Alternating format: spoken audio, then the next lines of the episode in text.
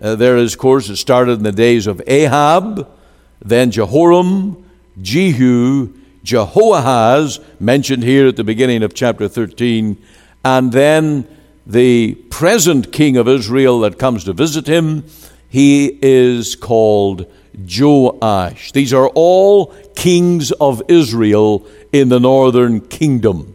And so Elisha had to prophesy to the worst of the kings, to the apostate kings, and he remained faithful all through that time.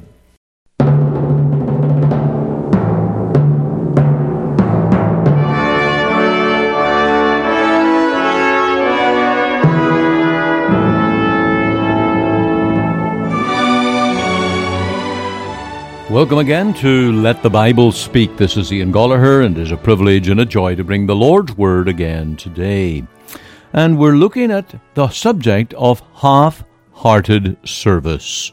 Oh boy, we're going to hit the knuckle today because there are so many, I fear, in the Lord's church who but serve the Lord either haphazardly or half heartedly. And there is a lack of zeal a lack of determination to serve the Lord. Many other things take priority. Many other things creep in to take the place of worshiping and serving the Lord Jesus. So let me appeal to you today to stay tuned with us as we come to this subject. We'll be looking at 2 Kings 13, where Elisha's told the servant to strike the ground many times with the arrows and failure to do that left them in a compromising situation. So stay tuned for that message. At the close of the program, we'll be dealing with the subject of abortion. We're having a little segment on righteousness exalteth the nation, but sin is a reproach to any people. And in our land, every day, there are multitudes of infants that are butchered cruelly in their mother's wombs, torn from the place of protection that the agenda of men might be served, but it's not the agenda of God. And so please stay tuned as we come to that today at the close of our message on 2 Kings chapter 13. This is Pastor Ian Goligher. Uh, be sure to take down the details of our website, phone number, and send us an email of how the Lord has ministered to your heart through our broadcast here at Let the Bible Speak. That's our burden to let God's Word speak to your heart on the airwaves wherever you may be today. So thank you for joining in. May the Lord bless you through His Word, give you great grace in your own soul as we bring the Lord's Word today. In the verse 14, we read these words Now Elisha was fallen sick of his sickness, whereof he died. Last Sunday morning, I spoke about doctors and indeed preachers who die. And I mentioned standing at the graveside of Jonathan Edwards uh, at Princeton Cemetery in New Jersey. And that is still there today. In fact, you can Google it. Uh, I wanted to just check the location of that. It's kind of foggy in my mind. I visited a good number of years ago. Uh, but you can Google uh, the grave site of Jonathan Edwards, and it will show you uh, the exact graveyard. Now, this evening we come to the death, the deathbed scene of the prophet Elisha. Now, he was not taken up as Elijah was by a chariot of fire, but he was left to face the slow ravages of death. And it's seeming strange that the one who was used by God to raise the dead he himself is now to walk through the valley of death. He had been a prophet at this time for about 60 years. There are about five kings that he spanned during his ministry. Uh, there is, of course, it started in the days of Ahab, then Jehoram, Jehu, Jehoahaz, mentioned here at the beginning of chapter 13, and then the present king of Israel that comes to visit him, he is called Joash. These are all kings of Israel in the northern kingdom. And so Elisha had to prophesy to the worst of the kings, to the apostate kings, and he remained faithful all through that time. Now, this present king Jehoash, in verse 16, we're told that he reigned 16 years, and it says there in verse 11, he did that which was evil in the sight of the Lord. Now, I want you to notice something in verse 12 that I hope will clear some of the confusion about his name. Because in verse 12, his name, Jehoash, is changed to Joash. And when you have another king, the king of Judah, who was reigning at the very same time, simultaneously, his name was Joash, the king of Judah. Well, you'll understand my wisdom in the words saying to moms, be careful how you name your children because you might add to the confusion. It'd be like having two Donalds in the White House or two Justins in, in uh, Ottawa. And so it only adds to the confusion. And you have to work through these things as you read about these various kings.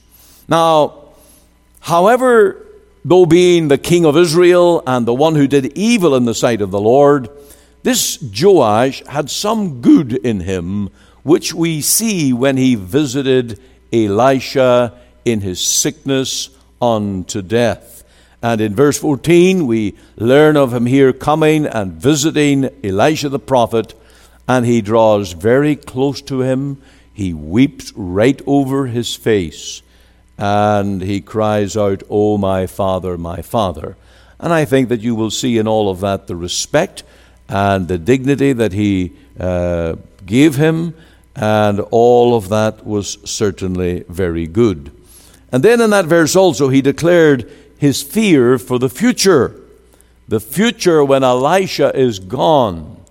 Because Elisha very much was a protector to the nation, he was God's spokesman, and in times of trouble, he was a great blessing to the nation. Now, it's a very legitimate fear because if you look at verse 20, now I'm jumping away ahead here, but if you look at verse 20, it says, And Elisha died, and they buried him, and the bands of the Moabites invaded.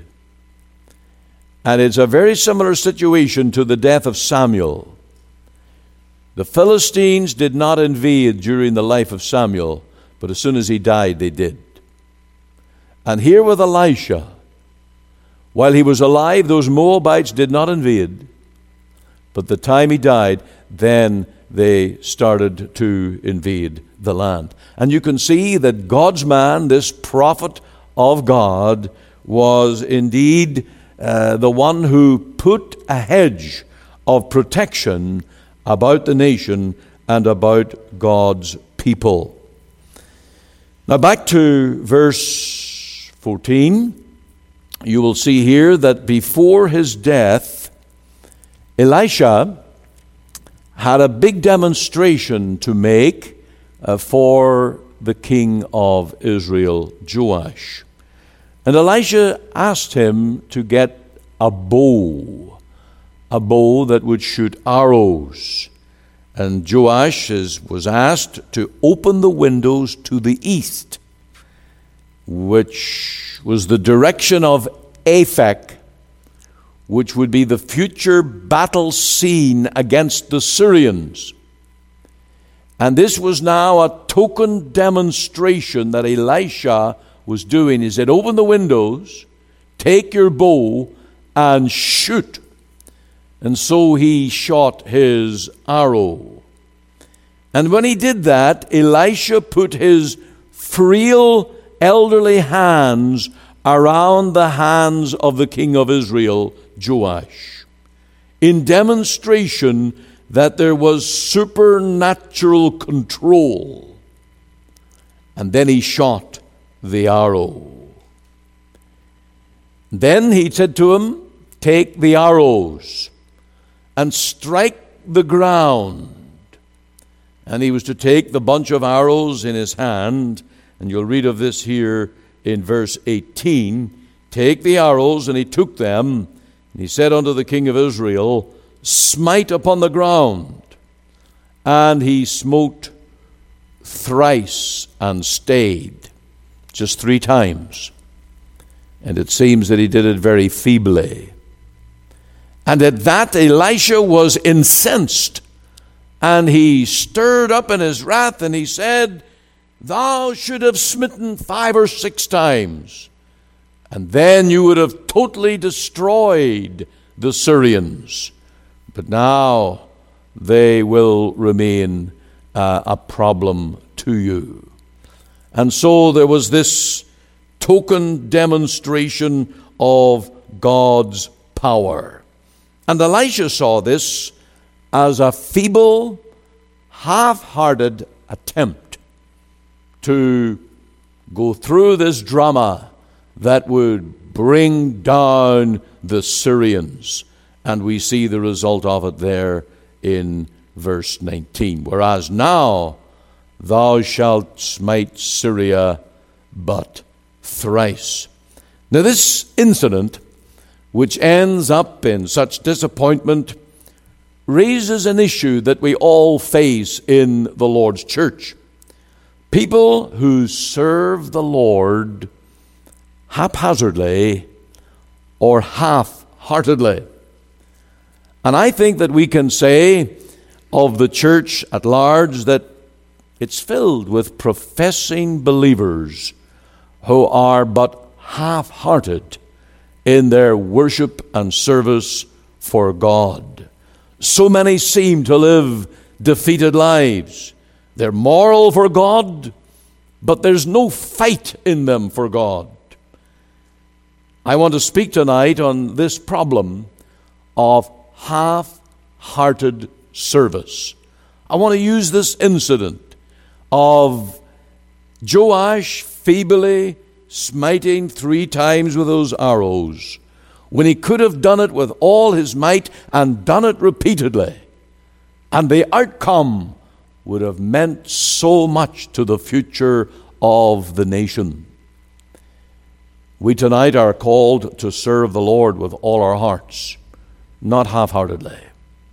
And if we worship God and serve Him with all our hearts, then we will know His power and His blessing. And so, if you're in the box of half hearted service, I want to get you out of that box. I want us each one to be serving the Lord wholeheartedly and trusting Him for all the power and all the blessing that He promises to His church and His people. So, the first thing I want to say here tonight this is really just a very major statement. There is no reason for half hearted service. Now, I can say this full of confidence from the history that we have here of God's dealings with Joash. That's Joash, the king of Israel. This demonstration with bows and arrows and Elisha's hands wrapped around uh, the king's hands as he shoots the bow and talk about defeating Syria, the one thing it shows us here that there is a great future. That God is not done with the nation, even though they had sinned and even though they had grieved God over and over. God still had a purpose of power and blessing. Now, I pick that up in verse 17 because in the middle of the verse it says, the arrow of the Lord's deliverance. The arrow of the Lord's deliverance. Make a great motto. And it is an assurance of God's power at work in the future. And no doubt this would be a great tonic to faith. This ought to stir anyone up. Yeah, let's serve the Lord because He is going to give us the victory. And we learn too, of course, that the Christian life is a conflict. It is a series of battles to serve the Lord and to oppose His enemies and those who become our enemies. Then the Christian life is constantly a battle. And when you became a Christian, you signed up to become a soldier. You signed up to put on the uniform and to fight the battle of faith. And we could preach on Ephesians 6, the Christian armor, and talks about the wiles of the devil. Put on, therefore, the whole armor of God. And we are to stand. And therefore, there is no excuse for half hearted service. And so we learn from this that there is a future, even though it will be a battle. And even though the enemies are great, there is a future for the people of God. There is a passage where the Apostle Paul counsels Timothy. Timothy, we know, was a little bit timid. He needed to be encouraged not to fear man. And Paul said to him in the first epistle, chapter 118, that thou mightest war a good warfare. Now, in spite of your own natural timidity and in spite of your own youthfulness, be thou an example of the believers. Don't serve half heartedly. And he went on in the second epistle and he said in 2 Timothy 1 8, Be thou therefore, be not thou therefore ashamed of the testimony of our Lord, nor of me his prisoner, but be thou partaker of his afflictions, of the gospel according to the power of God.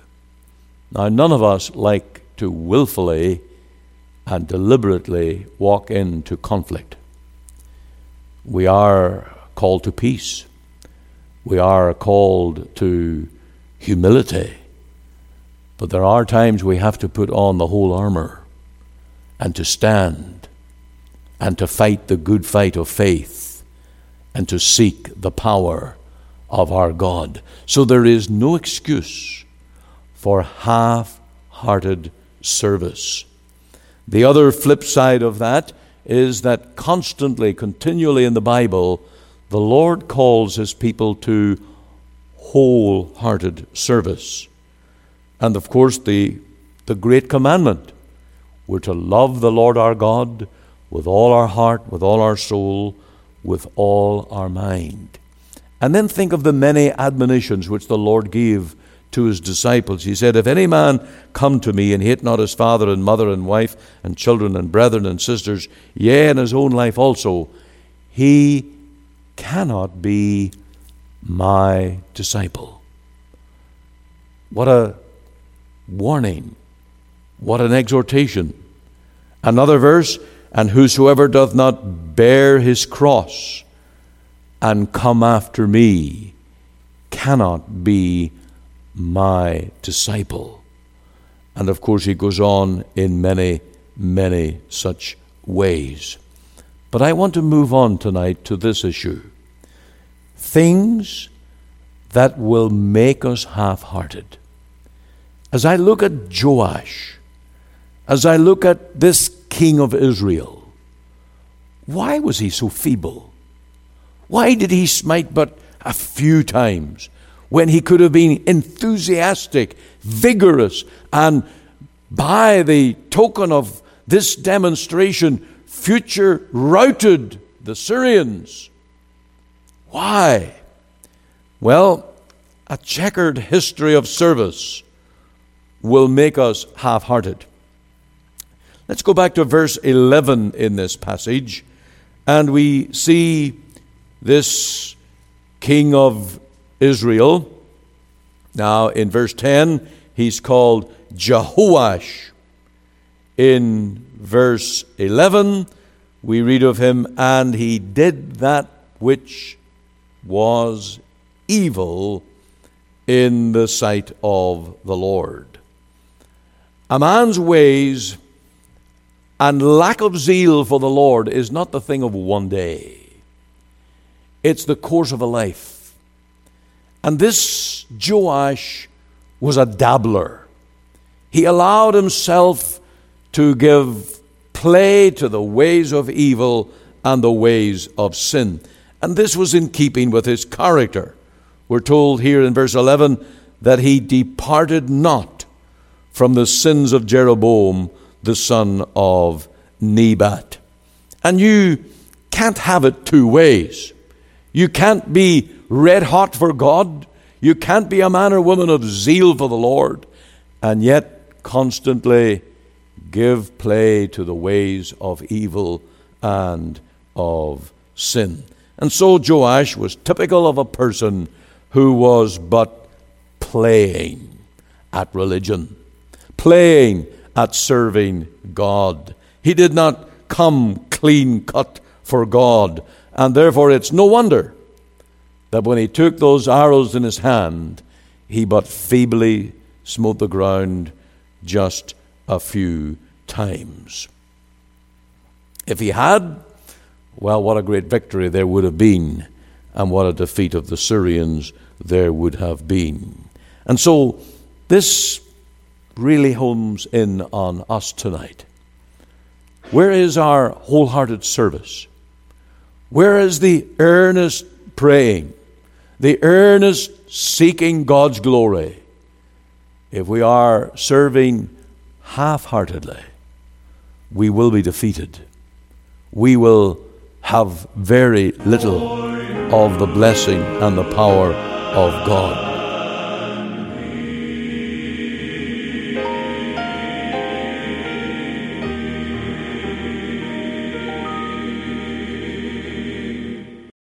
You're listening to Let the Bible Speak. This is Pastor Ian Goligher, and we come now to a little feature on righteousness exalteth a nation. And today we want to deal with abortion. In the Canadian courts, there was a recent case of a mother who gave birth but concealed the newborn child. The consequences of the ruling are unclear. The trial judge was especially bothered that he could not identify the moment of the gestational spectrum when a fetus becomes the body of a child for the purpose of this law against concealing. Tried under the law that bans concealing the body of a child with intent to conceal its birth, regardless of whether it died before, during, or after birth, she was acquitted because the Crown had no evidence about when the baby girl actually died. A judge struck out the possibility of a child that died before birth, leaving the Crown unable to prove that she died during or after. Indeed, forensics could only determine the baby was at or near full term. In April 2006, when a building superintendent discovered it wrapped in towels in a garbage bag on the balcony of a Mississauga, Ontario apartment, vacated by someone close by. This only goes to show the terrible mess our legislators are in regarding abortion. Some will argue that a fetus is not a human in the womb at all, or not until the second or third trimester of gestation. That is, until a mother who wants her baby to live is injured by an assailant, or is in a car accident and the insurance company is sued for the loss of the child. There are cases where a hospital has been sued for malpractice leading to the loss of a child's life while in the womb.